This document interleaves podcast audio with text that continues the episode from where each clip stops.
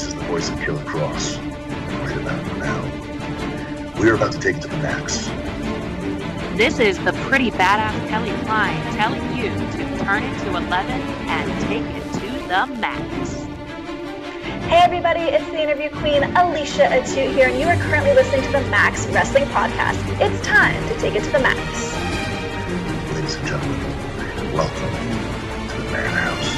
It's the charismatic enigma, Jeff Hardy. Welcome to the Madhouse.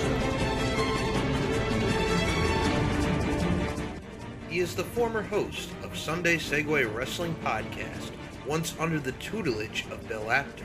Today he is breaking barriers with DadCast, former two-time knowledge champion and Iron Bank winner, Kenny Kelly.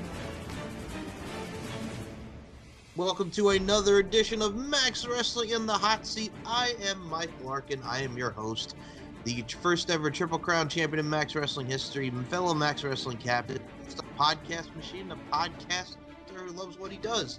And joining me today for a special edition of In the Hot Seat is none other than former two-time knowledge champion, the host of Sunday Segue, twenty nineteen Iron Bank winner, host of DadCast with the Mandem, and friggin' my buddy, the one man with one half an Instagram, the man of many names, Mister Kenny Kelly. Kenny, it feels good to be talking to you again. How are you? Yeah, I'm good. Likewise, Mike. Uh, yeah, thanks for having me on. Um, your friendly brother from across the pond, you know how it is. The one man with half an Instagram, Kenny Killer, back on the airwaves. Yes, sir. And it's great to have you back on the airwaves, man. I think you, what's great about this is people don't even realize that you have had such an inf- influx and overall effect on our overall talents, whether it be Daz, Butcher, myself. You've inspired and been our Yoda in a way. Well, um, I take that moniker, uh, you know, um, happily. And, um, I'm, you know, you know, you know me, you know me, you've known me for a while. I'm always happy to help. And, you know, you guys are, are doing an amazing job. Um, and, you know, it's just amazing to see how far you guys have come, especially yourself with uh, interviewing and, and so on. So, yeah, yeah, I'm definitely proud of you guys and, this, and the things that you guys have done. Thank you. And we will touch upon this in this show. But, yes, and I have to touch upon this because, well, we'll, we'll discuss this first and then we'll, we'll bounce around here. But you will be back at Trivia Takeover in June. You will be a part of the Knowledge Championship bout with current champion Moses Marquez, defending against yourself, the Phoenix, uh, Ella J, newcomer from a Wrestling Gal podcast. And we got one more spot to fill. And just for the record, no, it is not me, since I am the Iron Bank winner this year. So I, I look forward to seeing you back in the Knowledge Championship hunt, because you won the inaugural Knowledge Championship back at Trivia Takeover in twenty sixteen. So it is your event, Kenny. Yeah, well, I like to think so. I mean, you know, as time has gone on, you know, uh, trivia gets harder. I'm a, I'm an old school nut. I'm a nineties kid. So, you know, uh, if you go going up to at least two thousand six, that's that's my strength. Um, anything post that is a bit sketchy, but um, yeah, it's. Uh, I'm looking forward to it, man. June couldn't come any sooner. Uh, well, I gotta say this: if you do happen to win, you will be the first ever three-time knowledge champion. Well, you know, that would be a, a nice moniker to have, definitely. Uh, but yeah, I'm just, uh, I know for a fact if I win, I can feel an Iron Bank cashing in, coming in Short, shortly from yourself. You're, you're welcome. But no, well, that's the thing with that, man, is, is it's so funny because if you look at the history of Iron Bank, first it was Phoenix, then it's you, now it's me. So, I mean, the former knowledge champions all win an Iron Bank, so it's a nice little feel to it. It's very cool. But, yeah, no, I think what's what's great about it is it's ha- great to have you back, because when you think of the knowledge championship, we think of you, we think of me, we think of our reign. Here's the thing, and a lot of people don't even realize, because since we've reintroduced the promo championship, we've had Amir and Butcher do their thing from last year. But the, one of the best builds was Promo Mania three, you and I. You know what I'm saying? Being the rematch that you and I had. Yeah, we uh, yeah we did a, a lot of back and forth, man, over the years, uh, and uh, yeah, it's it's been a it's been a nice kind of um, thing to do, especially whereas you know on, on Sunday Segue we used to do loads of different trivia, so for that to kind of carry on and then the promo stuff, and it's just been such a nice thing to kind of be involved in and see how it's involved and new people being involved.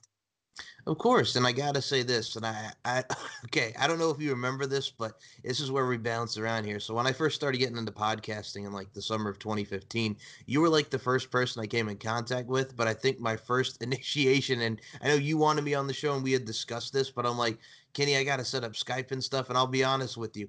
The, the thing was, at the time, I had a lot of family stuff going on. And my grandmother, unfortunately, was uh, sick. And my aunt was, too. My aunt had actually passed in two thousand sixteen. So I'm like, let me get my head right and get, you know, get on this. But I got to say, once everything, you know, I got through everything, one of my greatest accomplishments, I think, with podcasting is I got to do your show, Sunday Segue.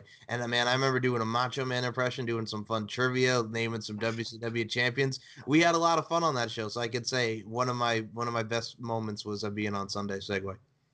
Oh, man, Sunday Segue is uh, such a such a blur because it was, you know, four years strong, and and I it's evolved so much over the four years and, you know, the countless of episodes and the countless of people that, you know, we had on. And I remember when I decided to kind of get in touch with you. And at that time, we were looking for new, you know, more people, new people from, especially from across the pond and different areas of the States. So it was uh, it was nice to have someone who was very, um, you know, knowledgeable uh, along, uh, you know, along with myself, especially with the with the, with the business, how it was at that time. So, um, yeah, it was it was a, a welcome addition to have you as part of the group.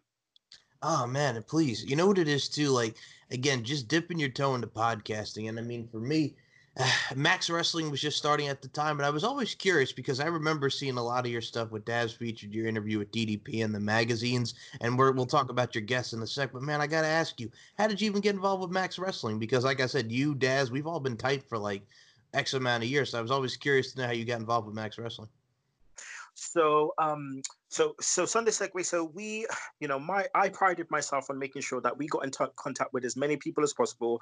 We used the, the podcast, uh, to allow other wrestling fans who may have that stigma where they're the only person in their friendship group that likes wrestling, who wants to meet other like-minded people, um, to just shoot, shoot the breeze and talk wrestling. And, uh, you know, um, I always looked on Twitter and I was always looking at who was around and what people were doing and whether they were given an opportunity. And uh, I came across Daz and, uh, you know, um, I saw that he was, uh, you know, he was interested in wrestling. Um, he was over here because I was doing a lot of stuff with people, both over here and across the pond. Um, and, you know, I saw the magazine that he was doing and I just thought, oh, this is cool, you know, I, I haven't seen anything like this, you know, not over here in the U K. And, you know, I thought, let me give him a shout and see if he's interested in, you know, interested in coming, you know, cu- coming on the show and um, seeing if we can have some form of a partnership. And, uh, you know, he he answered the call. I know he was a bit apprehensive at first, but he answered the call, came on to the show. Um, and, you know, we then went on to form a partnership where we would promote um, the magazine. And then it kind of, you know, I kind of came up with the idea that we were able to boost Max Wrestling magazine, um, boost our show as well by having, um, you know, um, wrestlers, you know, interviewing wrestlers. And the thing is with the interviewing wrestlers, it was something that I wanted to do to kind of progress the show and improve the show and add segments in. And it took me a while to figure out the best way to do that. Um, and one of those things was to have Max Wrestling offer a, um, a centerfold Um, kind of spread for the wrestlers, which would give them an incentive to, you know, come on the show and, and have an interview. And um, it just worked perfectly. And, um, you know, having a, a kind of independent, you know, magazine, and it was an online magazine, uh, people just were more interested than me, just kind of flat calling them and, and seeing if they were interested. So, and it just took off from there. We, because of that partnership, we were able to interview countless and countless of countless of wrestlers. So, Um, yeah, man, that's how Max Wrestling and Sunday Segue kind of got involved and how I, you know, got introduced to Daz. I think what's great about that time, too, is I remember coming, and at the time it was known as the uh, Swerve Talk Network. Now we got the mm. Corner Network. I know. But, yeah, what, what's, what's interesting about that is, too, it's just it's amazing just to see all these podcasts being on that particular platform. And like I said, one of my things about you is, like, when I first when I first did a show with you, and I think a lot of people don't realize, so when you were the Knowledge Champion and I first started doing stuff with Max, my first actual special was Promo Series twenty sixteen.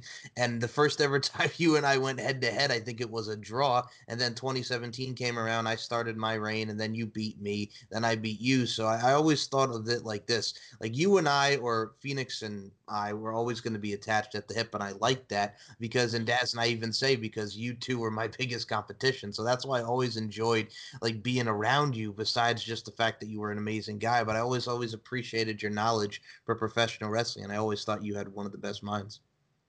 Uh, yeah, likewise with yourself, man. I think it's, um, you know, it's a, a, a thing where my mind is like a sponge. So when I like something, I, li- I like it, you know, and I'm all the way in. And it was the same with me with wrestling. And, you know, I kind of... It's weird with the trivia because I d- because it means so much to me, you know, wrestling and growing up watching wrestling and the love I have for it since, you know, since, was it uh, probably Royal uh, Rumble ninety-one, which is my first kind of pay-per-view, which I watched. You know, it's it's those things are ingrained in your memory. And again, we didn't have cable growing up, so it's, you know, we were just tape traded. So that's even more, it, it was even more etched in my mind, you know, because of that nostalgia and because how hard it was to to watch it. So I yeah, I, I definitely love the knowledge I have, and I love battling against other people who have similar knowledge to me, because it's just just reminds me of great nostalgia. Now, Kenny, I think this will make you smile because I know we're bouncing around, but you actually made me laugh once you said Royal Rumble ninety-one. Okay, so for those that don't know, since Ella J is one of your opponents of a Wrestling Gal podcast at Trivia Takeover, so for people who are unfamiliar with Ella J, she's relatively new in the podcasting game, Kenny, very much a sweetheart, such a pro in her own right. Dude, she's only twenty-two years of age. She's the wow. youngest. She's the youngest competitor in the bout, but one of her things, and she goes, it's sad, but I'm like, no, it's actually very peculiar. Her favorite pay-per-view is the Royal Rumble, and she can name every Royal Rumble winner in order. Nice, nice. I love that. I love that. I love that. twenty-two years old, man, which means what? She was born when? ninety, uh, ninety-seven. ninety, oh, my God. Makes me feel old, man. I know, right? ninety-seven. That's the year I started secondary school, you know? uh, uh, yeah, ninety-seven, man. Uh, ninety-seven, just when W W E were kind of coming into their own in terms of the Attitude Era. And, you know, uh, that was one of Bret Hart's best, best years, man. Best years. Uh, you saw an involvement in his character. So, uh, yeah, that year is definitely kind of fond in, in my uh, in my in my memory. Oh, of course. I mean, the iconic Bret Hart, Steve Austin, Ken Shamrock there. Steve, do you give up? And the whole WrestleMania thirteen. One of the best things of men. Bret Hart and The Undertaker, Bret and Shawn. Hell yeah. Oh, hell yeah. Oh, my goodness. But, yeah, man, so what, what's great about you two, and I got to mention this as well, besides the knowledge, besides Sunday Segue, I've always appreciated, because you were talking about me coming as far as, like, interview-wise, I've always, like, really, and I think you can agree with this, as a podcaster, we love giving people the platform to tell their stories. And us being wrestling fans and us being people that are so respectful and appreciate professional wrestling, I think you can agree with me. It's always a cool feeling, because when you see people like, like for instance, with this show, I've had on Killer Cross, we've had on Alicia Toot, and I've interviewed people on my on the Michael Mike stuff. It's very cool just to say, hey, I've interviewed that person, and they're on T V now, they're in W W E, they're in Impact Wrestling, they're in Ring of Honor. It's just cool to see their progression and know that you had a part in interviewing them and giving them the platform to tell their story. Oh, dude, I swear down, like, that was the best part of Sunday Segue for me, because it was it was at the time where I was doing it by myself, and it was a time where Daz and Phoenix, yourself, Fame Black, um, you know, the guys from um, One Wrestling, and, you know, it was they were integral, integral to helping Sunday Segue um, kind of move to the next level in terms of having guests. And then when I when I started to interview wrestlers, it just took Segue to another level, and that was kind of the second half of Sunday Segue, where, you know, we was in the latter years and getting into the into the two hundred episodes. And I mean, when I I, got, I first started kind of interviewing a lot of indie talent, and I mean, like, your lower level indie talent, um, at, you know, as they were at that time, and it was just a really good kind of opportunity to just hone your craft in interviewing. So I would interview people like Space Monkey and interview people from like um, C C W and things like that, and um and it was just yeah it was just a nice kind of learning curve. And um like have having um Hallow Wicked from from um uh Chikara and stuff like that, you know, um Icarus and all those kind of guys, and starting there and then deciding, you know what, it's time to kind of step it up a bit and see if I can go after some other people. And it was like, okay, you know, you have your upper echelon, which is your former W W E guys, and then you have your guys who are on the peripherals, you know, at that time, who are in R O H and things like that, and T N A. Um, and then, you know, it just started getting better and better. And then I started interviewing people. Like, I think my first, my first big one was when I got Jake the Snake Roberts. That it's... was, for me, that was it. Like, I, I mean, I don't think there was anyone at the level we were at, because we weren't a big, massive level in terms of podcasting at that time. But I don't think, I, I think I can honestly say that I don't think anyone was interviewing the level of talent um, at that time, you know, in terms of where they are now. Um, and at the level we were, I don't think anyone was doing that. And to have Jake the Snake Roberts as my first one, someone who I grew up and idolized, you know, as a as a wrestling fan, and who loving heels as well at that time. And oh, it was such a coup for me, and it just gave me the push to kind of go further and further. Um, I know you probably know, you know, when you got, got that first big one, which you felt was that first big one, it gave you the confidence to go forward. Man, I got, I'll tell you about that in a sec, but I think if people go back into the Max Wrestling archives, when they see, like, plugs for Sunday Segue, you will always hear, this is Jake the Snake Roberts, and you're listening to the Sunday Segue podcast. Trust oh, me. Man. Yes. That was another thing, man. That was another thing of trying to make sure I can get each person that I interviewed to do a little, you know, um, a little snippet, um, you know, uh, for me to to kind of promote and have as a, as a kind of, um, yeah, little promo thing, but... I mean, I interviewed some people, man. Like, I'm just, I'm just trying to think. Like, I've I backed up everything. All my interviews are backed up, so I still got got them all. Um, and uh, yeah, I still got I still got them all. And I'm just trying to think in my head. Like, I've interviewed uh, I, Adam. Sorry, carry on. Oh no, no, I was gonna say, I was gonna say, dude, like D D P, Jake the Snake Roberts, Brian Cage, Donovan Dijak before he's, you know, Dominic Dijakovic uh-huh. now. Like, you've got a lot of people there. Yeah, man, Adam Cole. Um, uh, Keith Lee, uh, who else did I have? Um, man, my, I had uh, Damian oh. Slater. I mean, when he came off of um the Cruiserweight Classic. Oh, uh, um, Kenneth Johnson there, I think was in there. Yeah, Ken. I had yeah, Brian Kendrick. Yep. Um, oh man, who else did I have? Um, did you have Nadia Sapphire? I could be wrong on that. I think Nadia Sapphire. Yes, I had Nadia. She was one of my. She was one of my first Nadia Sapphire. Um, oh, yeah, she was one of my first, man. That was an interesting one. Um, Flip Gordon, yeah, uh, yeah, Flip Gordon. Uh, Keith, that's when he just started coming on, uh, coming up, and that was one of kind of like my my my last my last interviews. Um, and that, that was that was interesting with Flip um Flip Gordon. Uh, and uh, yeah, I mean, my one that got away was Jeff Jarrett. I was so close to getting Jeff oh. Jarrett, so close. Um, and then it just, yeah, we set up a date and a time and stuff, and I had his information, and it just, it just didn't, you know, didn't happen. I mean, I had uh, Tyler Rex on there. I had Lance Archer, you know, I've interviewed Lance, Ar- Lance Archer, and it's just mad. You just look at all the people now, you know, and where they are, and uh, oh man, it's just, it's just mad. And I, I think I might even just kind of go through uh, at some point, kind of go through some of my interviews and. I don't know. I, you know, I thought about whether to do some form of an archive, you know, kind of episode and just kind of just, you know, or just give them to someone else to to do a little added segment if they wanted to kind of just replay some some old, you know, sort of old interviews. But yeah, man, it is it's it was a, a massive time for me, a very important time, and I loved every minute of it. Jeff Jarrett, I mean, you almost got Jeff Jarrett, one of the absolute best, W W E Hall of Famer, W W F, W C W, uh, what T N A. Uh, again, that was one that you came so close on, right? Yeah, man, so, so close. I had his information, everything. We set a date, and it just, yeah, it just didn't happen. It just didn't happen, and it was big for me because I, um, you know, um, I enjoyed making my signature kind of intros for the show, and, you know, Jeff Jarrett, like my one of my things I always used to kind of take from Jeff Jarrett was um, Slapnuts, and like I just yeah I loved it, loved it. So to get him on would have been amazing, but it just didn't kind of pan out. But you know, um, with that being said, I, I enjoyed every interview I did. I, I learned every you know kind of I learned from every interview, and um, yeah, man, I just oh, I just still can't believe it's so surreal that you know the amount of people I ended up interviewing and the amount of, you know, superstars who are big in the W W E right now who I interviewed. It's just, it's crazy when I think about it. Um, but yeah, like I mentioned, um, you know, previously, I, um, I've got all of my interviews there archived. And, you know, if any one of you guys want them to kind of use for archive uh, or just kind of put out there, I'm more than happy for you guys to take it. But it's just, yeah, it's, it's great to, to, to think back to those, to, you know, to those times and those interviews.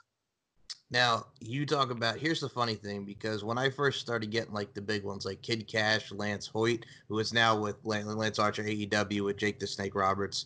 Uh, I mean, there's, like, uh, Alicia Atout, Killer Cross. I mean, there's so many people. Brian Pillman Junior, who you've also had on the show as well. So there's a lot of similarities between you and I.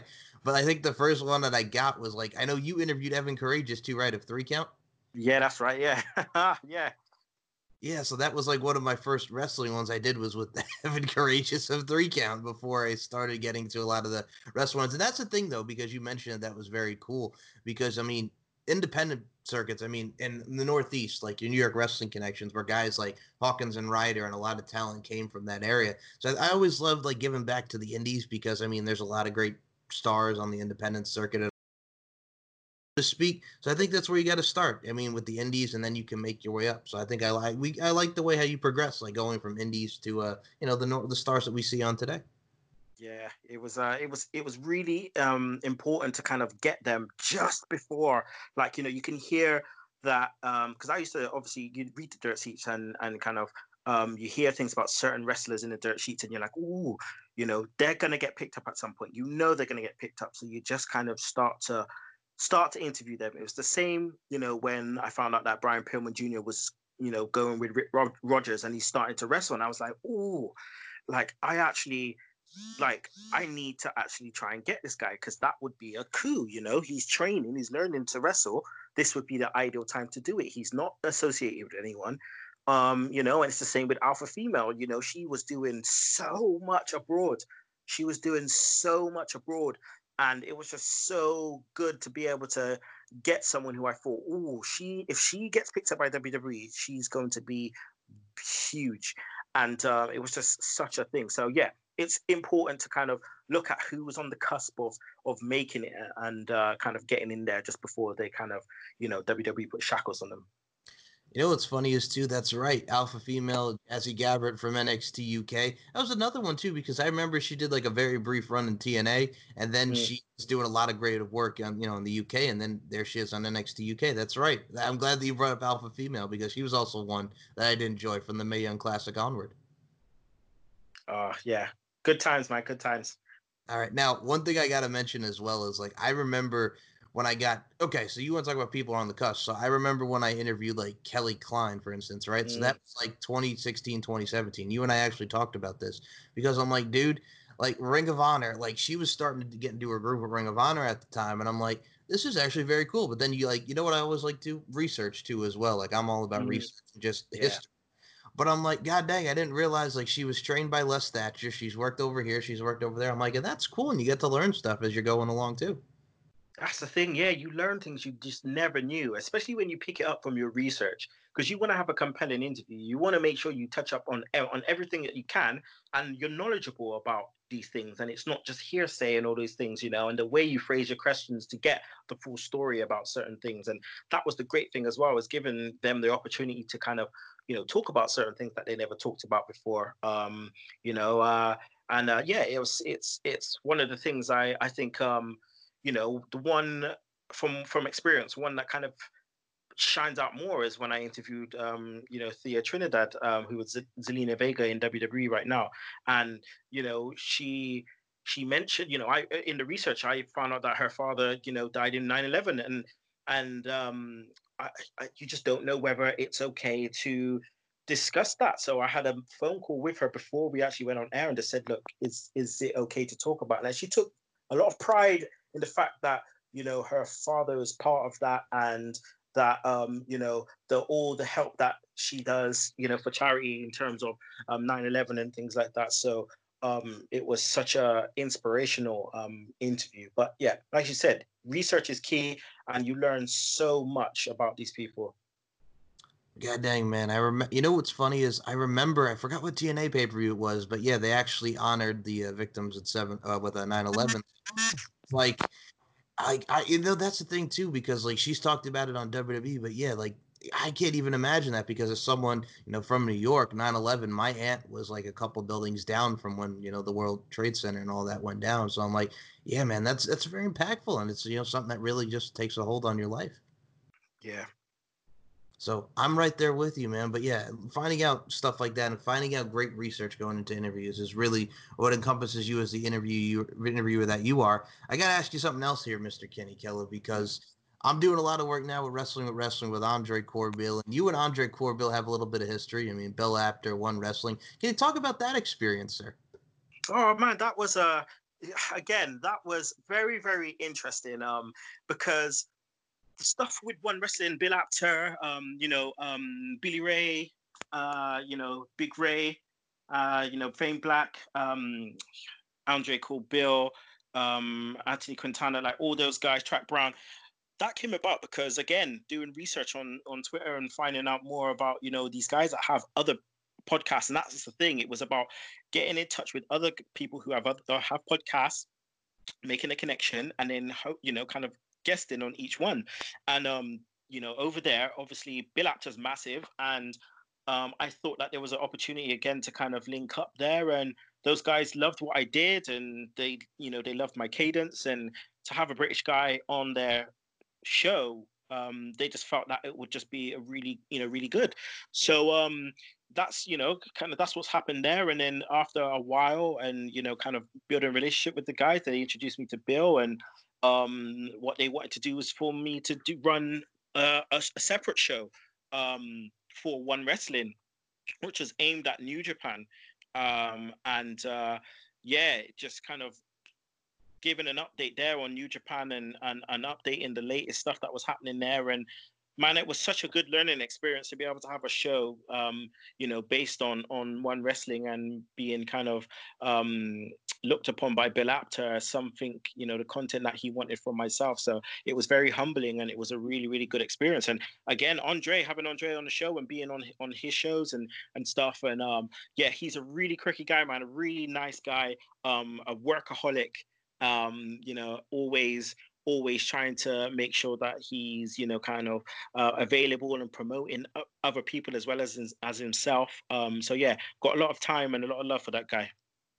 That's the thing, too. And I joke with Andre because he has that voice. Ladies and gentlemen, wrestling fans tuning in worldwide. So, I mean, but with, with Andre, like you mentioned, workaholic. I mean, a dude like you guys talk about Bill Apter. I mean, the man, Pro Wrestling Illustrated. I remember seeing him doing a lot of uh, old school photography along with Paul Heyman at Madison Square Garden that we've seen. That's been documented in Paul Heyman's uh, D V D for W W E. So it's great just to see, like, Andre just do his thing from, you know, working with Vince Russo, working with One Wrestling. I just the overall work, and I think a lot of people don't give Andre a lot of credit because he, like, friggin' kills it. And you know what I'm saying? I mean, we've seen it with, uh, we've interviewed him for Max in the Hot Seat back in twenty sixteen. Daz and Butcher did.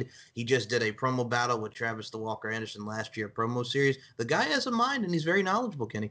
Mm, yeah, no, very, very knowledgeable, very, very. And I still kind of, you know, check out those guys and see what they're doing and making sure that, you know, everyone's okay, and, you know, they're, you know, um, what their views are on the business at the moment, because the business has changed so much over the last couple of years, you know. So um, it's always good to find out the views of, you know, of your peers. Now, I'm curious because you also mentioned the business has changed. I mean, W W E, Ring of Honor, New Japan, which, by the way, on a side note, that's why I also hate, and sometimes I always go in the trivia with, oh, here comes the New Japan question. Of course, Kenny's going to know it. But I also have to thank you for that, and I joke about it with that with you because you're actually the one that introduced New Japan to us uh, on Max there, because we knew about New Japan. We'd watch, like, a little bit of it, but we weren't as hooked as we were with the Wrestle Kingdoms like you were. So we got to thank you for the New Japan knowledge as well. No problem, man. Yeah, you know, um I think a lot of us, uh you know, a lot of the crew, um especially the Sunday Segue um contingent, were late to New Japan, you know, um and it was just, you know, so I think it's just a culture thing, you know. We're not, it's something that we're not used to watching, and um and then you just you get into it and you realize, actually, I've missed out on a lot, and I'm just glad I got into it when I did. And I'm glad, you know, I kept knocking on that door with Daz. I kept saying, mate, you need to watch You need to watch this, you need to watch this. And then finally they watched it, and it was just like, yes, mate. Now you know what you've been missing out. And then that, the rest, you know, the rest is kind of history. Exactly. And I got to say, people, if you want to see a badass photo, your photo with Nakamura is still one of my favorite photos.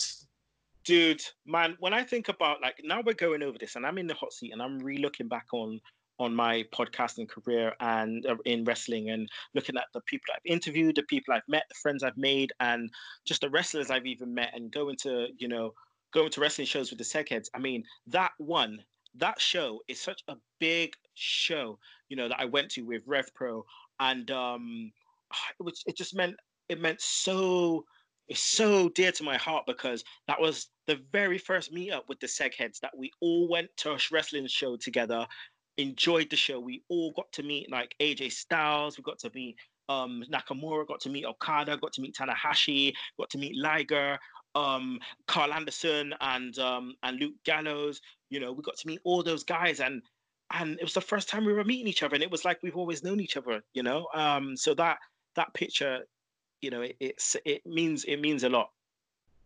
I gotta say, well, that's a beautiful thing, man. You get to meet up with people at uh, professional wrestling events, and get to meet, to, you know, just just overall. I think a lot of people don't realize, like, the professional wrestling experience live is absolutely amazing. I'll be honest, the first ever wrestling event I went to was um two thousand two at the Continental Airlines Arena at the time. That was actually when Eric Bischoff became the general manager of Raw. So oh, I got wow. to be Yeah, so that was my first ever wrestling experience. Like, I, I've always said, I've gotten to the game late.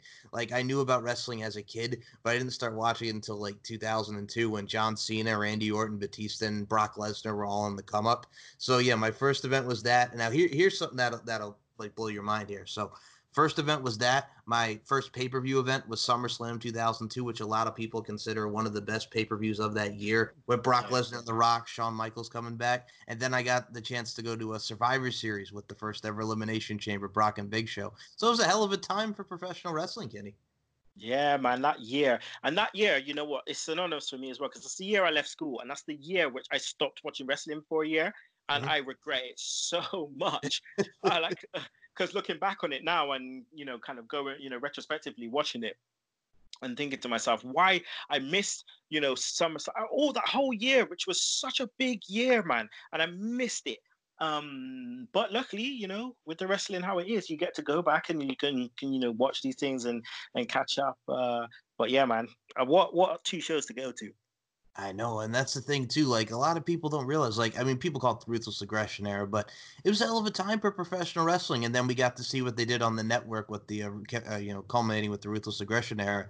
But what's cool about it is, too, we talk about wrestling nowadays, so I got to ask you, uh, we, we mentioned W W E, Ring of Honor. There's a lot, there's alternatives. There's a lot of great uh, professional wrestling that's out there today, Kenny. Uh, A E W is now there, so I got to ask you, what are your thoughts on A E W and the crux that we see now at the uh, N X T A E W on Wednesdays, and we get to see a lot of professional wrestling on Wednesday nights? Okay, so um, N X T, um, I mean, I was watching F C W, so, you know what I mean? So I knew I knew everything there was to, to know about the transition from F C W to N X T. Mm-hmm. So I followed these guys, you know, Um, from Roman Reigns was Lieki, and you know I I I followed all of these guys, you know. Um, so then when N X T became like proper N X T, not N X T two thousand ten when they're you know kind of oh. doing the madness. I'm talking like N X T two thousand twelve when it was proper N X T, and I re- and I and I and I and I realized, okay, now we're going to see these guys. Your Richie Steamboats and your and your and your and your Nevilles, your Packs and stuff. Like, we're going to actually see them now in N X T on a, on an actual show, and how they're going to format it. It was so exciting, and I've been a massive N X T mark, you know, since it began.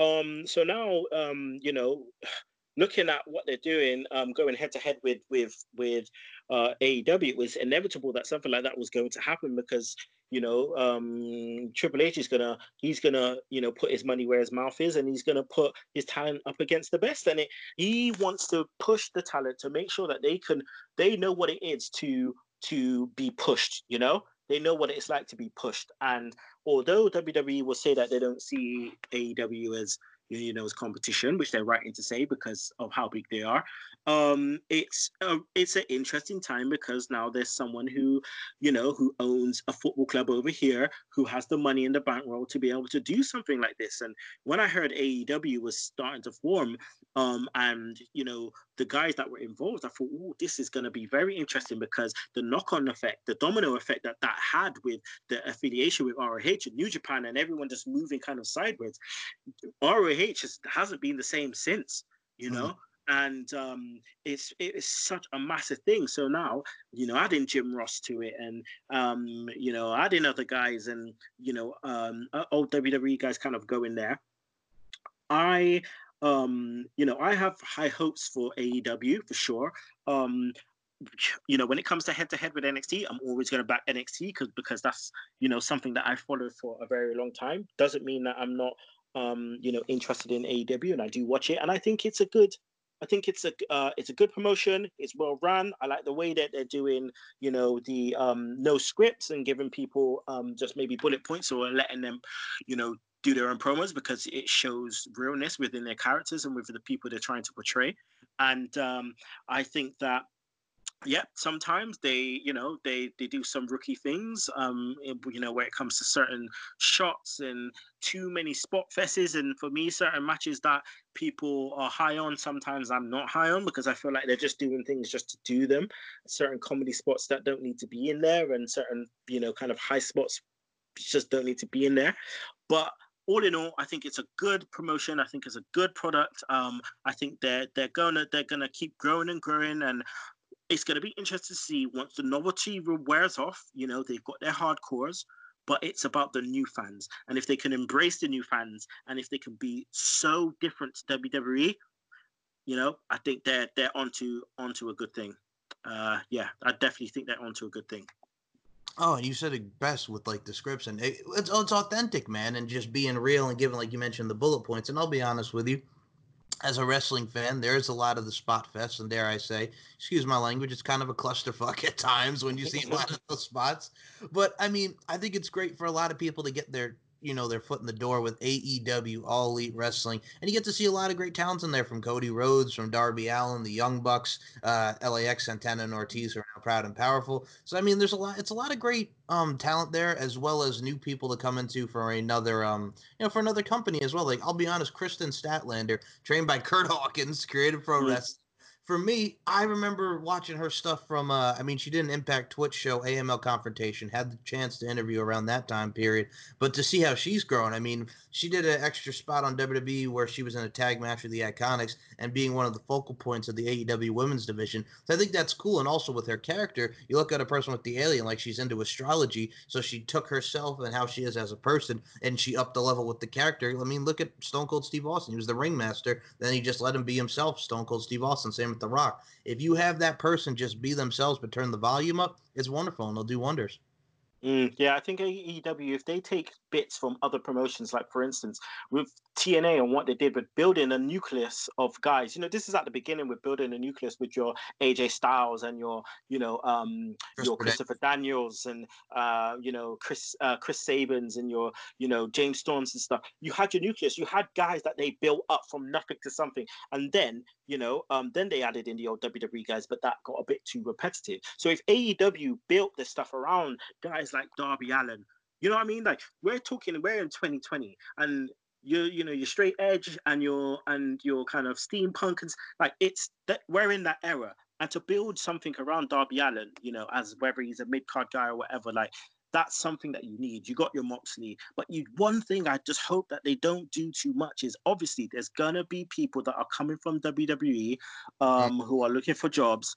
Um, and I just don't want them to overpopulate themselves with those guys. I want them to, you know, look at the, the guys, look at the potential they have, and look at the characters they may be able to portray on T V as so different to their W W E characters, and and get over, you know, and give them the opportunity to get over. Um, as they've done with Pac. They got Pac in the time where he had gone away from W W E for a good year and a half, two years, Dragon Gate, built on his persona, and then A E W got him in at the right time where he's gone so far away from W W E. It's, you know, who who even remembers him in W W E? You know what I mean? So, I, I um...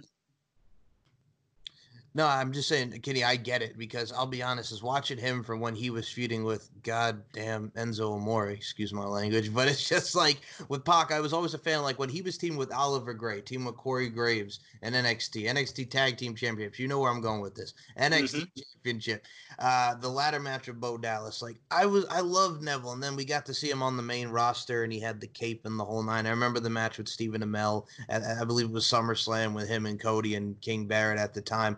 But I'm just like, God dang, man, there's more you could do. That's why I love when he was in the cruiserweight division and what happened with that. And then getting to see him on A E W, one of the focal points, doing his thing with Kenny Omega, being a part of the uh, the Black Triangle, I believe it is now, the Death Triangle with uh, Pentagon and Phoenix. Like, there's so many ways that you could go with this. And like you mentioned with the W W E talent coming in, like a lot of people want to see Rusev go there. But that's the thing, man. How many former W W E people are we going to get here? So we don't turn into W C W two point oh, if that makes any sense. Because like you mentioned, you don't want to overpopulate with the W W E talent.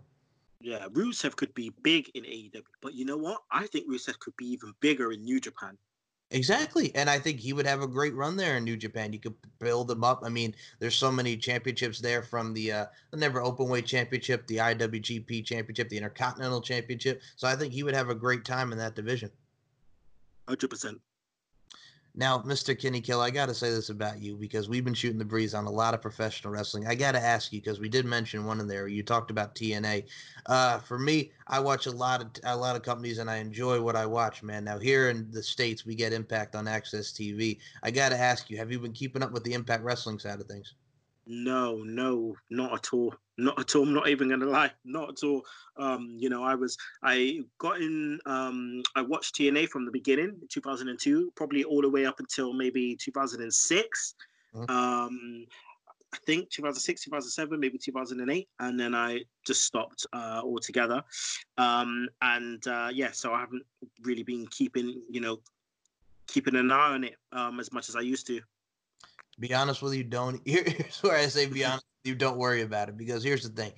I grew up as a T N A fan in two thousand four. Now, I think for me, because I missed out on N W A T N A, like two thousand two, two thousand three, right? So two thousand four is actually a very good time to start watching that, because you had the second anniversary special, which was my first special. Jeff Hardy's debut against A J Styles for the X Division Championship. And two thousand four is when Impact, the show, came into fruition. And then you got to see, you know, A J Styles, Christopher Daniels, Samoa Joe, Unbreakable two thousand five. And then they started getting the ball rolling on Spike T V. And obviously management changes over the years, but I got to say, watching it now, there's a lot of there's a lot of interesting stuff on in there as well. Like Tessa Blanchard is the first ever female world heavyweight champion on the show.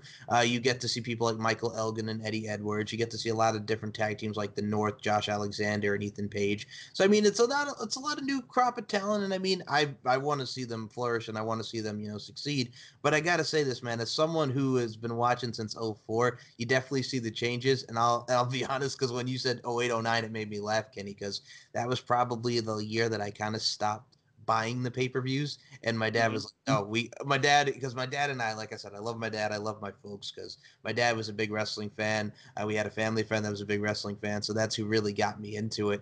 But yeah, around two thousand eight, two thousand nine, we kind of stopped getting the pay-per-views. So that made me when you said that. Oh man, yeah. I mean, yeah, T N A is not something I'm watching at the moment, but um, I keep an eye on M L W. Um, you know, I as soon as uh, because I listen to, you know, Court Barrow a lot, because um, obviously I listen to um, I listen to um, Post Wrestling, and when it was the Law and stuff, and you know they always had uh, Court Barrow on, and um, you know, so I've known Court Barrow, um, you know, I've known about Court Barrow for a long time, and when I found out he was bringing M L W back, because I know he did it previously, I didn't watch it previously, but when I heard he was bringing it back, I thought, ooh, okay, this is interesting. But then they, um, I found out they had a, a spot on U K T V on Free Sport. Um, and when I found that out, I was like, okay, I'm I'm definitely going to be watching this now. Um, so I recorded, man, and um, and when I found out, obviously, you know, Brian Pillman Junior um get, got signed to M L W, and Teddy Hart was there and and stuff. Uh, I was like, yeah, I need to I need to see the new crop. I need to see these guys. It's where I first got introduced to Ace Austin. I know Ace Austin's on um on Impact now, um, you know, and I thought he had a good gimmick with the magician stuff, and you know, um, so that was cool. Um, and, uh, yeah, I mean, you got to see, I got to see more people like Pentagon and, you know, on there, uh, and Ray Phoenix, uh, Ray Horus, um, um, and, and those guys. Yeah. M J. Oh, that was my first introduction to M J F. And I thought, this guy is going to be something now. He's going to be the best heel in the world. Like, this guy is going to, you know, and um, it was such a nice kind of learning curve for him to be in M L W and, and uh, you know, kind of get that, that exposure. I mean, this is why I think that, you know, with Brian Pillman Junior being there, you know, um, and, you know, Harry Smith being there to, to, to support him, it's, you know, it's perfect. It's perfect. And uh, yeah, man, M L W got a lot, a lot of time for for that promotion, man. Definitely. Here in the States, what's amazing, because I that's where I also first got introduced to M J F. Like, again, being a New Yorker, I've gotten the chance to see him live at the New York Wrestling Connection. Because, okay, so for people that don't know, in New York, the New York Wrestling Connection on Long Island was in Deer Park. So Deer Park, where I lived, it was about fifteen minutes from my house. So going to see local wrestling on a Saturday night was awesome. And you got to see people like M J F, uh, Alex Reynolds, and John Silver, who are now on A E W with the Dark Order. Um, we get you have to see a lot of people that came from there. Bull James. I mean, the list goes on and on, Kenny. But M J F is one of those guys. I mean, listening to him do an interview with Alicia Atout, I mean, you got a guy who was influenced by the greats like Hot Stuff Eddie Gilbert, Rowdy Roddy Piper, and it shows him, man. He's got the heel mannerisms down pat to a T, and he's just someone that you just want to choke. And that's the thing, man, about evoking emotions and professional wrestling. Like, he is just going to keep continuing to flourish and just going to keep continuing just to succeed, man. I love M J F. Yeah, definitely, man. And I just hope that Ravishing Recruit, when Ravishing Rick Rude was, um, you know, um, when he started coming into prominence in W W F at the time, he was such a dastardly heel, man. He was such a dastardly, but he could back it up in the ring. Um, and M J F is good, but I think he could be even better. And, and I just wait for that time uh, to see, you know, his star shine even brighter. And that's the thing, too, man. You mentioned Ravishing Rick Rude. Again, God rest his soul. We're just coming upon the anniversary of his death. But for me, Ravishing Rick Rude and The Ultimate Warrior, Ravishing Rick Rude and W W E, W C W, uh, D-Generation X, of course, having the ladies on his crotch, the whole the whole entrance that he had, Ravishing Rick Rude, one of the absolute best. Hall of Famer, indeed. But, dude, I got to say this. The Jake the Snake Roberts feud was the one that really kind of that amped it up for me. I love going back and watching me some Ravishing Rick Rude. Oh man, yeah, yeah, the good old days, man. I, I just, I just love it. Like, I just love it, and I always go back to like when I, uh, you know, um, I want to give a shout out to the O S W guys uh, because Jay Hunter and those guys, the V one. When I, when I look at nostalgia, these guys, like, because they still go back to look at nostalgia, and the way they do the shows and recap the shows is so funny, and I just love it, and it just it makes me watch such a nostalgic time with a, with a smile on my face. So I got to give a shout out to O S W Review and Jay Hunter, um, V one, um, and those guys, O C C, because uh, O O C, sorry, because it's just they're just bringing back old school wrestling, you know, um, and making it fun. Uh, I don't know if you if you watch those guys or listen to those guys, but uh, they just make it fun. And I'm tell you now, if you if, if you haven't, just go and check out O S W Review. As a guy that loves nostalgia, uh, Mike, O S W Review is the one, man. Bro, I got to thank you for that recommendation because now I got to check that out. And that's the thing, um, man, too, because we get to learn from each other, man. And like I said, hey, if it's a Kenny Kelly stamp of approval and if it's a Kenny Kelly recommendation, I'm all on it. So thank you for that. Dude, I will I will hit you up with the link after we come off, off the air um, because now I'm getting excited because I know my guy who's into nostalgia like me has never watched this and he's going to be so gassed about this. Like, you know, so I'm excited now that I know that you're going to be, you know, you're going to be watching it. Bro, I'm an I'm a nostalgia guy, man. Like I said, I love old school stuff, and I mean, we get to see that now with actually the current knowledge champion because Moses Marquez does a lot of retro rewind stuff, and the concept of that is here's I'm gonna make you the recommendation because of course with Max Wrestling we provide the alternative with trivia, with promo challenges, and we provide a lot of great wrestling analysis. But for you, I'm gonna say this, God, I'll send you the link after this. Moses Marquez, check out SoundCloud dot com slash Smart Mark Radio. They do a show called the Retro Rewind, man, where they cover W C W and they cover W W F. At the time, the Monday Night War. So I will send you that link as well. Check out Moses Marquez. Nice, will do. I got your back, Kenny, but I gotta say this about you. Besides the wrestling side of things, and here's where I love you, man. Dadcast with the Mandem. You get to do a lot of great things on the air, on the on the airwaves, bruh. And you get to see a lot of you guys talking about fatherhood. And I really, and I've been on a lot of those live feeds and just saying hello. And I gotta say, I really love the work that you're doing with Dadcast and the whole nine there, because for me, you know, it gives us an insight on fatherhood and parenting and just seeing. Because man, I know you got a beautiful family, you got beautiful kids, and I wish you nothing but love and happiness always on that front. But dude, it gives you great insight on fatherhood. So can you tell us, how did Dadcast with the Mandem come into fruition? Because I love what you're doing. So um, it all starts with the end of Sunday Segue, really. Um, when I uh, when I decided to end Sunday Segue, it was because uh, you have to look at things in terms of in return on investment, and I was spending a lot of time by myself doing the show by myself. Um, I had a partner in crime, um, uh, Shugs, and he kind of, um, you know, uh, kind of, um, kind of went to one side at, uh, at one point, which made it difficult for me to just, you know, do the editing and do everything else. So, um, and that's why I had to kind of reinvent Sunday Segue in, in a different way, and really kind of, um, really kind of look at getting more people on to cover that. But, um, but at the same time, it was, yeah, return on investment. I was spending too much time doing it once a week, too much time away from the family, and I decided, okay, that needs to stop. And I'm, you know, I'm going to do something different, and I want to do something around fatherhood, and I think there's a massive gap here. And uh, that's when, um, you know, I kind of run the idea past, uh, you know, one of my uh, one of my good friends, uh, Jace Clarkson. Um, we worked together at the time, and I said to him, you know what, I, I kind of want to do this thing, man. Like I. I'm going to stop doing Segue, and I want to start talking about fatherhood. And, you know, he's a father as well. He's a father of two. And we decided to put this thing together and, and start doing it. And, I mean, at first it just started to be just a YouTube show. You know, Jace had a YouTube show around gaming, and I had the podcast, and we had both had expertise around it. So we just decided to do it. And, uh, you know, it, it, the YouTube shows then kind of started picking up, and we decided, okay, we now have to do something about this because we're becoming more of a community initiative. And, Um, and that's when our partnerships started coming with radio, you know, our local radio station, and and um, then uh, you know, our local, local one of the community organizations that gives out funding. And the first funding we got, we got funding for a thousand pounds to help us, you know, do our show, uh, and that allowed us to buy equipment and things like that. And uh, we've been getting funding from them ever since. You know, we're in our third year now. We're now incorporated as a community interest company. And, uh, you know, which means that we're in a space now where if we wanted to pay ourselves, we can, you know. So, um, and it's just evolved from there. It's evolved from uh, a, podca- uh, a podcast or a YouTube show now to a radio show. You know, we are, we're on uh, on B C F M in Bristol um, with our partners, um, you know, over at Econ Media.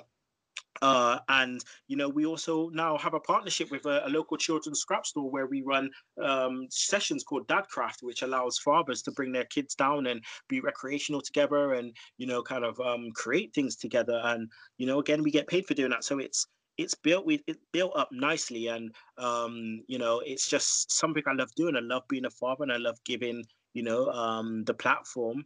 Um, I love giving fathers the platform to talk about their kids and share their experiences. So yeah, man, it's a it's a, a lovely thing that we're doing. I can do it, um, you know, regularly. Radio's once a week um, on a Monday.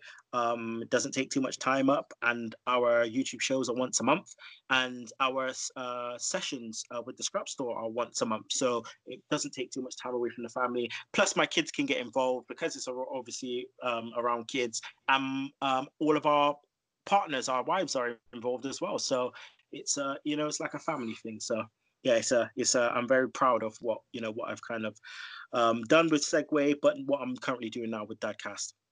All right, and here's where I gotta say this, and I say this with the utmost respect and sincerity, with the overall friendship that we had. You son of a bitch. And the reason why I say you son of a bitch, because I'm going to be honest with you. As a podcaster, I think you could tell with my work, I like to provide a variety, because I'll be honest with you people, sometimes I just don't want to talk about professional wrestling. I love professional wrestling, but there's more to who you are than just being the professional wrestler fan. That's why I like DadCast, because you get to help people with fatherhood, and you get to help people with parenthood, and you give the advice, you know, and it's for people, and it's lovely, and it's giving back to the people, right? So for me, I love talking about pop culture, because I was a pop culture nerd. I liked music. I liked movies. I like this. So I wanted to provide a variety with what I'm doing on my network, and I'm just like, people, I could, we could talk, you know what it is too, and I hate the stigma too, is because we're prof- we're passionate professional wrestling fans. We love professional wrestling, but we can also talk about other stuff, if that makes sense. Mm-hmm. And it's just like, I like doing pop culture stuff, and I'll be honest with you, I like giving people the platform to tell their story. Like, one of my favorite interviews was interviewing Kim Coffey, because there was this girl that I went to high school with. She passed away days before her prom from meningocele disease, meningitis, and I'm like, giving her the platform to talk about this foundation that she has and raising awareness for meningitis is awesome, because I think it's other avenues to explore. And that's why I like the avenue that you've explored with DadCast and what you guys are doing on the radio, because I can listen to that. And somebody who's a new father or someone who's, you know, going through some stuff with their parenthood and whatnot, you guys can provide advice and help people with that sort of thing, man. Yeah, yeah, that's uh, that's the whole point. Like, it was not just, it was just realizing as a father that there's a massive gap. You know, there's a massive gap and it's needed. And that's the thing as well with looking at moving from Segue to DadCast, because there's a million podcasts. There's a million wrestling podcasts. Yep. And, you know, yeah, we had a a, a a niche group. You know, we had a great group.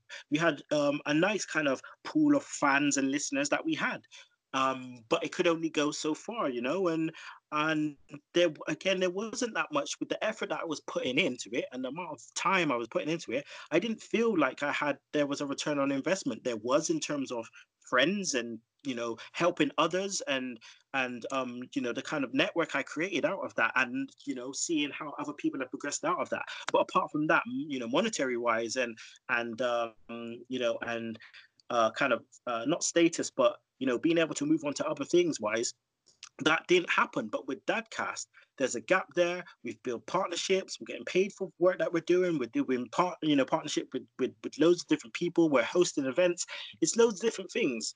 Um, and it's uh, and it's more of a realistic thing, which isn't as niche, you know. Uh, so it, it and, and that's the thing. It's it's. It's, you have to make hard decisions when you're doing things like this. And DadCast is a business now, and it's, you know, it's, you have to make hard decisions. And moving from Segue to to DadCast was, I think, was uh, uh, the correct move for me at the time. See, that's the thing with me too, because, like, besides wrestling and stuff, like, I was telling you this because a lot of people know this now. I do a lot of work with L F C Lingerie Fighting Championships. I'm part of the social mm. team. I do management, and you and I were talking about this, and I'm like, Kenny, I wanted to give people a platform, and that's why I named the show Beauty, Strength, and Dominance, which is uh, the three key elements that make women the work of art that they are. I have the chance to provide female empowerment, and also just because my mother is one of my biggest influences and my grandmother is, God rest her soul. So I wanted to do a podcast where it helps women and empowers them for who they are. And I'll be honest with you, is it great to be around beautiful women in lingerie? Of course it is. It's sexy, you know, from the physical standpoint and the overall appearance of the woman. But, you know, if you can understand where I'm coming from, there's more to that. You know, it's it's get not just about the physical side, it's about getting into their hearts, you know what I'm saying? The platform to tell their story, like we've said in this show, and it really gets to show just like, you know, it's a different alternative with mixed martial arts and women's mixed martial arts. You know, it's it's still badass and they kick butt, but they're in lingerie. So I, I wanted to provide people that aspect, and I think I I love what I'm doing, man, just providing that empowerment, if that makes sense. Yeah, and good for you, because, again, you noticed that, you know, there was an opportunity there to use your skills um, to, you know, benefit others in a different area and a different sport. And it's allowed you to to kind of go into a different avenue, still loving to do the wrestling stuff, you know, um, but now you're making movements in other circles that can hopefully help propel you into, a, you know, different areas and different things. So I have to, yeah, when I found out that that's what you were doing, and, you know, I had to ask more about it because it's interesting. It's, it's, it's different than what we normally do. So, um, yeah, so good for you. Yeah, that's the thing, too, and a lot of people don't realize, by the way, if you go, and I'll, I'll send you the link, but they're actually Mia Yim and um, uh, Sienna, under different monikers, were actually a part of L F C back in the day. So if you want to see some hot lingerie wearing for Mia Yim and Sienna, it's there as well. And that's the thing, like, you get to see, you get to learn a lot of aspects about it. And me, I was also a mixed martial arts fan. I mean, there's a lot of wrestling. That's the thing, a lot of people don't realize, like, the tie-in and correlations with mixed martial arts and pro wrestling, from your Ken Shamrocks and someone who you got to interview, which was another big one that I enjoyed, Dan Severn. And oh, yeah. Dan the Beast Severn, and women's mixed martial arts with the Ronda Rouseys, the Shayna Baszlers, the Jessamyn Dukes, and every one of the four M M A horsewomen who were in the W W E.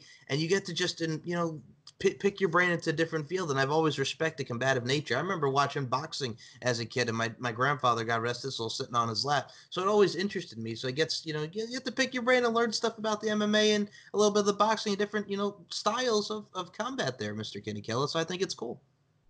Ah, uh, yeah, yeah, it's it's definitely cool, man. It's it's it's it's funny because uh, when I think about, you know, how, you know, we we we're addicted to to wrestling. It's something that we grew up with, and it's something that will never shift. And it's funny how that has allowed us to be, you know, even more passionate and addictive, you know, in other areas as well. And um, wrestling have pay, has paved the way for a lot of things that we're currently doing now. Um, and I wouldn't change it for the world.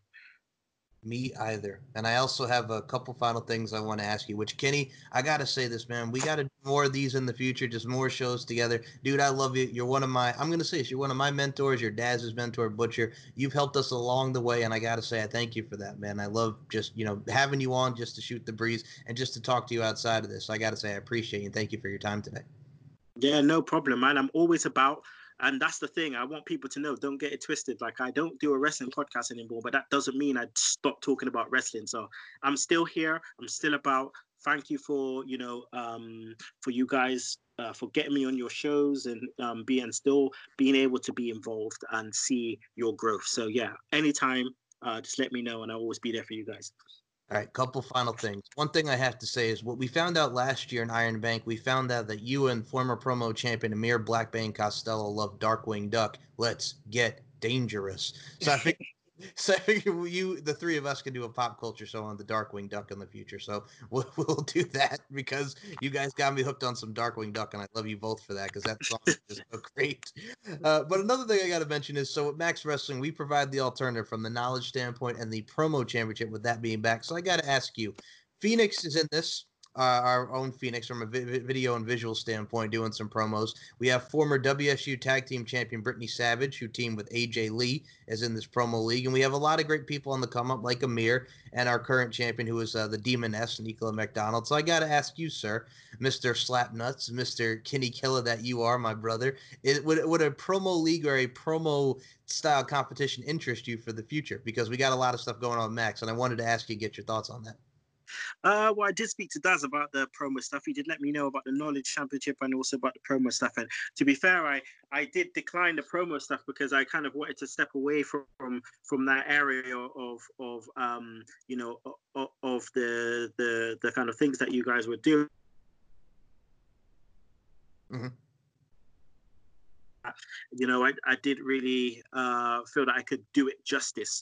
Um, knowledge will be there forever. So um, I, you know, kind of definitely threw my, my name in the hat when it comes to the Knowledge Championship. Um, but yeah, um, I, I think it's a great thing that you guys are doing, especially with the promo league and getting more people involved, because the more people involved, it means the more that they can promote that and the more they can promote Max Wrestling. So um, yeah, I, I, I enjoy uh, what you guys are doing. And um, I just think that you guys are, are being really creative and, and you know, kind of um, using your initiative to, to move in different areas and different direction. So yeah, well done to you guys, man. Fair enough. Thank you for, for that. I appreciate the input. But one other thing before I have you promote the social medias and DadCast and the whole nine, Kenny, uh, I love asking this because you're a veteran and you do a lot of great work from DadCast, from Sunday Segue that you did, and you have just had an amazing, amazing career in your overall field. So I ask you, Mister Kenny Kella, what advice would you give for people that want to start getting into podcasting and doing the radio stuff like you're doing? What advice would you give them? Um, okay, so do something you love, okay? Do something you love, you're you're really passionate about. Um, you can start it by yourself. Get others involved. Reach out to other people. If it's as niche as what wrestling is, reach out to other people because they will be happy to be in touch with someone who is like-minded like them um, and being given the opportunity. So reach out to others and um yeah just reach out to other podcasts as well to to learn you know to learn new things. Um that's how I got started. um I reached out to um a lovely lovely woman in the States called Sierra Reed, and uh she was the one that helped us start Sunday Segue, man. She gave us a lot of a lot of advice, and uh yeah, I, I would definitely say reach out. I'm available. You know, you can get me at Kenny Killer on, on Twitter. I'm available if anyone wants, you know, needs some support or guidance or even just to help get things started like I did with, you know, with you guys. I'm always about to help. Um, but yeah, just make sure you get the right equipment, get the right people involved, and just be passionate about what it is that you're doing. Don't worry if it's as niche as it is and, you know, it doesn't matter because if it's niche, you know there's still going to be other people interested in what you're doing as well. Um, and sometimes it's better in a smaller circle, you know, with with if it's niche. So, yeah, just uh, like I said, get the right equipment, get the right people involved, um, get in touch with people. Um, and, yeah, and, you know, it doesn't matter whether you're afraid or whether you don't know whether you can do it. Start somewhere. Our first episode um, was...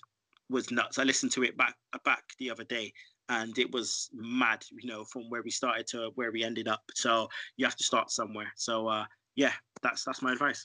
Same thing. Before I, you no you because you see you segued, pun intended here, because uh, when I first listened back to my shows from twenty fifteen, oh, it's rough, but people, I think the best thing to say is if you're podcasting and you're starting out, the best way to, I think Daz has mentioned this, and I think you've told Daz, the best way to keep, you know, to get better at podcasting is just by keep doing it. Yeah, yeah. I remember Daz, he was nervous as hell, man. Oh, man, he was, he barely spoke when he first came on. Um, he was nervous, man, but uh, well, you see him now. Look at him now. Like, uh-huh. you know, rest yeah. is history. Yeah, and the Facebook views. I mean, you, ten K, man. Can you believe that? I mean, friggin' people just click it on Facebook. ten K, Kenny. Amazing, amazing. Better than we ever could do. So I'm very happy for him, man. Me too. So, uh, Kenny Killer, you mentioned the Twitter, at Kenny Killer. Please promote the uh, Instagrams as well. Dadcast, man. Go right ahead. Yeah. So, so like I mentioned before, you can get me. That's at Kenny Killer on Twitter. Um, that's my personal Twitter. Um, for Dadcast, it's um at Dadcast W T M D on all socials. That's uh Facebook. That's also Instagram, and that's also Twitter. And on YouTube to get our monthly shows. Um, they're timeless, so they're on different. Uh, based on different things. Um, our first episode was on sleep, and um, then it goes on to do from pregnancy from a father's perspective. So there's loads and loads of different themes. So you can go on to YouTube and find us at uh, www.youtube.com forward slash dadcast with the mandem. Dadcast with the mandem, Sunday Segue. Check out Kenny Killer on Max Wrestling. And dude, you're Max Wrestling O G. And that's why I always will define you, because you've always been on so many Max Wrestlings as well. And I got to say this about you. So if you win the Knowledge Championship, besides being three-time and I'm the Iron Bank winner, I'm going to steal a line from someone I know, that being you. I'm coming for you, bro. Yeah, I welcome it, bro. I welcome it. All right. The feud will continue. The friendship never ends. Kenny Killer, it's an absolute pleasure. Thank you so much for your time. Thank you.